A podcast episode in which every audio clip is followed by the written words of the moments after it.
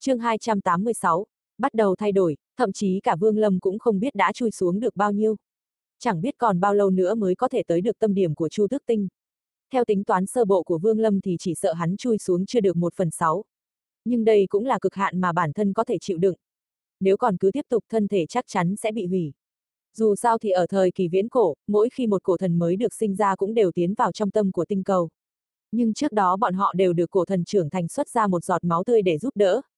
Vì vậy mà mới có thể bình yên tiến vào trung tâm của tinh cầu chống lại được áp lực cực mạnh. Bổn tôn ở sâu trong lòng đất khoanh chân ngồi đó im lặng thổ nạp. Trừ khi phân thân gặp phải nguy cơ sinh tử nếu không hắn sẽ ở đây. Nếu có động thì cũng chỉ đi xuống phía dưới, cho tới tận trung tâm của Chu Thức Tinh thành tựu đạo cổ thần. Chỉ có điều, muốn trở thành cổ thần thực sự quá khó khăn. Cổ thần có phải chịu ba lần tổn hại, trải qua bảy kiếp. Mỗi một lần đầu đều có một sự khảo nghiệm, mỗi khảo nghiệm đều phải đối diện với nguy cơ sinh tử. Hơn nữa, nếu không có đủ thời gian thì không thể hoàn thành. Đồng thời, so với việc đó thì điều khiến cho con người ta không thể chịu được đó là tịch mịch. Cô độc một mình tu luyện phải chịu đựng sự tịch mịch, lấy đó tạo thành thói quen. Cho đến cuối cùng cũng phải gặm nhấm sự tịch mịch. Hơn nữa, việc cổ thần biến mất đã đặt trong lòng Vương Lâm một tảng đá lớn. Thời kỳ viễn cổ sau khi đồ ti bỏ mình đã có một chuyện gì đó không thể tưởng tượng nổi xảy ra. Chuyện đó khiến cho tiên giới không còn tồn tại, cổ tiên biến mất cổ thần diệt vong, thậm chí họa kiếp đó còn liên quan đến giới tu chân thượng cổ khiến cho thiên địa xảy ra dị biến. Sau đó dẫn tới việc xuất hiện của liên minh tu chân. Tất cả mọi việc tuy cách Vương Lâm một khoảng thời gian rất xa, nhưng nếu có người nào biết bổn tôn của Vương Lâm đang tu luyện cổ thần chi đạo thì có lẽ khoảng cách đó không còn xa nữa. Vì vậy mà Vương Lâm biết bản thân không thể cho bất cứ kẻ nào biết mình còn có một bổn tôn đang tu luyện đạo cổ thần. Nếu không chắc chắn sẽ phải chịu tai ương. Sau khi bổn tôn yên lặng một lúc Vương Lâm khoanh chân ngồi trong động phủ, ngẩng đầu nhìn lên cao. Ánh mắt hắn như xuyên qua thạch bích mà thấy được bầu trời. Hóa thần, Vương Lâm nhẹ nhàng mở miệng, hai cánh tay của hắn duỗi ra ý cảnh sinh tử tồn tại trong lòng chậm chậm tản ra, khuếch tán ra sau núi, khuếch tán tới huyền đạo tông tạo ra nhưng dao động. Từ từ ý cảnh sinh tử tiếp tục khuếch tán, cuối cùng cả triệu quốc bị bao phủ bởi ý cảnh sinh tử của Vương Lâm. Hắn chậm chậm nhắm hai mắt, lẳng lặng cảm nhận thiên đạo chiêm ngưỡng ý cảnh giữa sự sống và cái chết. Vào lúc này, trong toàn bộ triệu quốc bất luận là con người hay tu sĩ, cho dù đang làm chuyện gì thì cũng đều có cảm giác.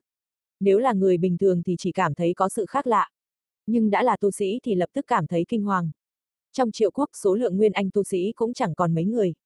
Tất cả đều biến sắc từ trong môn phái bay ra để tìm kiếm nơi mà cảm giác đó phát ra. Nhưng với tu vi của bọn họ chỉ có thể cảm giác mà không thể dò xét.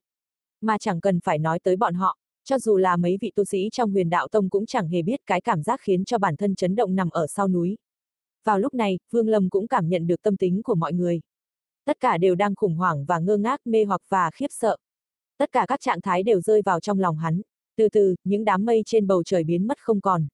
Cả triệu quốc vào lúc này, không hề có gió, không có mây, chỉ có duy nhất một sự bình yên. Sự bình yên đó được ý cảnh sinh tử khuếch tàn khiến cho con người và tu sĩ bình tĩnh lại. Trong nhân gian, từ hoàng đế cho tới dân chúng đều có cảm giác không thể khống chế được bản thân đều quay về một hướng mà quỳ lạy. Cho dù là tu sĩ các phái, bất luận đạt tới tu vi thế nào cũng đều như vậy.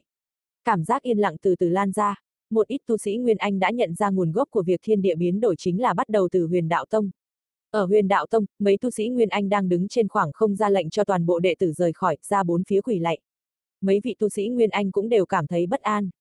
Bọn họ thầm đoán ở đây có người hóa thần, nhưng suy đoán đó quá mức kinh người, khiến cho bọn họ cũng không dám khẳng định. Nhưng loại dị biến của thiên địa như thế này, tuy bọn họ chưa từng thấy thì trong điển tịch cũng có miêu tả. Tuy có chút khác biệt nhưng loại cảm giác này ngoại trừ hóa thần ra thì không còn có loại nào khác. Vào lúc này, tất cả tu sĩ Nguyên Anh của triệu quốc đều xuất hiện một dấu hỏi. Cuối cùng thì đó là ai mà lại ở đây hóa thần? Vì sao mà hắn lại hóa thần ở triệu quốc? Chẳng lẽ người này là một người triệu quốc? Suy đoán đó khiến cho tất cả mọi người đều cảm thấy vui mừng như điên. Cảm giác vui sướng đó bọn họ chưa từng có từ trước đến nay. Vương Lâm khoanh chân ngồi trong động phủ, quanh thân thể của hắn vào lúc này tỏa ra quang mang bảy màu. Vầng sáng khiến cho người hắn thoáng nhìn tràn ngập một vẻ tiên phong đạo cốt. Từ từ một thân hình nhỏ bé giống hệt Vương Lâm từ trên đỉnh đầu của hắn chậm chậm bay lên. Thân hình bé nhỏ đó đúng là Nguyên Anh, Nguyên Anh chậm chậm bay lên, sau khi bay ra khỏi đỉnh đầu của Vương Lâm lập tức duỗi tay thực hiện động tác giống như thân thể. Thậm chí các pháp quyết liên tiếp cũng không hề khác biệt. Nhất thời, linh khí trong thiên địa giống như tìm được một con đường, tranh nhau lao vào khiến cho khu vực sau núi của huyền đạo tông hình thành một dòng xoáy lớn. Quan sát bằng mắt thường có thể thấy được dòng xoáy giống như một cái phễu, đường kính từ dưới lên trên càng lúc càng lớn. Vào lúc này, trên bầu trời cũng xuất hiện dị biến. Trong phạm vi ngàn dặm hiện ra một cái hắc động, từ trong hắc động lóe ra những tia sáng, Vương Lâm cũng phát hiện ra điều đó. Nguyên Anh liền ngẩng đầu nhìn lên, trong ánh mắt phát ra hai tia sáng, xuyên thấu qua vách đá mà chui vào trong hắc động. Tinh thần của hắn chợt chấn động, cái thế giới trong hắc động không ngờ lại chính một chút ký ức trước khi chết của cổ thần, nó cũng chính là khoảng không bên ngoài chu thức tinh. Khi tu sĩ hóa thần, Nguyên Anh sẽ có một loạt tiến hóa. Cả quá trình đó cần phải có một lượng linh lực thật lớn. Vì vậy mà trong hoàn cảnh này có thể lợi dụng ý cảnh để mở ra một thông đạo ra phía bên ngoài, hấp thu linh lực khiến cho hóa thần thành công. Đây là một lần cơ hội mà mỗi khi tu sĩ hóa thần cũng đều được hưởng. Khi hắc động xuất hiện, lập tức khiến cho tất cả các tu sĩ Nguyên Anh của Triệu Quốc đã xem qua điển tịch đều xác định đúng là có người hóa thần ở Triệu Quốc. Linh lực trong hắc động giống như một cơn đại hồng thủy tuôn ra ngoài. Tất cả linh lực đều bị dòng xoáy ở vị trí của Vương Lâm hấp thu, sau đó trải qua một loạt thay đổi liền chui vào trong Nguyên Anh trên đỉnh đầu Vương Lâm. Từ từ cơ thể Nguyên Anh tỏa ra một làn ánh sáng bảy màu. Vầng sáng đó càng lúc càng sáng rồi bao trùm toàn bộ khu vực sau núi. Chẳng mất nhiều thời gian, chỉ thấy huyền đạo tông cũng đều bị bao phủ trong ánh sáng bảy màu. Vào lúc này, tu sĩ bốn phía đều đang rất kích động. Trong ánh mắt không giấu nổi một sự cuồng nhiệt, cả cuộc đời có thể chứng kiến một lần tu sĩ hóa thần đối với cuộc đời của họ chẳng khác gì tìm được bảo vật. Thậm chí, đối với tu luyện của họ cũng đạt được rất nhiều lợi ích. Đó không phải là do Vương Lâm lựa chọn hóa thần ở triệu quốc, mà nguyên nhân chính là đối với giới tu chân của triệu quốc đối với con đường hóa thần như đã có một dấu ấn. Điểm đó đối với tu sĩ Nguyên Anh càng thêm sâu sắc. Vào lúc này, Nguyên Anh trong cơ thể bọn họ như đang có một sự thăng hoa. Đột nhiên, tất cả Nguyên Anh đều chui ra khỏi cơ thể, khoanh chân ngồi trên đỉnh đầu tiến hành thổ nạp. Nguyên Anh của Vương Lâm hấp thu linh lực khiến cho ánh sáng bảy màu trên người lại càng thêm sáng rồi từ từ bay lên cao. Hắc động xuất hiện trên bầu trời khiến cho người bình thường của triệu quốc lại càng thêm thành kính. Vào lúc này, như có một luồng thiên uy phủ xuống, khiến cho trong lòng bọn họ không hề có một chút tạp niệm mà chỉ có một sự kính sợ đối với thiên uy. Những thành trì càng gần với hắc động cái cảm giác đó của những người bình thường lại càng sâu. Nhất là trong các thôn xóm ngay sát hắc động tất cả đám hài đồng đều ngơ ngác nhìn lên bầu trời. Nếu có tu sĩ ở đây sẽ thấy ngay được trên đỉnh đầu của đám hài đồng đều có một chút ánh sáng hướng về phía hắc động trên bầu trời. Trên thực tế tại tứ cấp tu chân quốc mỗi khi có tu sĩ hóa thần đều lựa chọn quê hương của mình.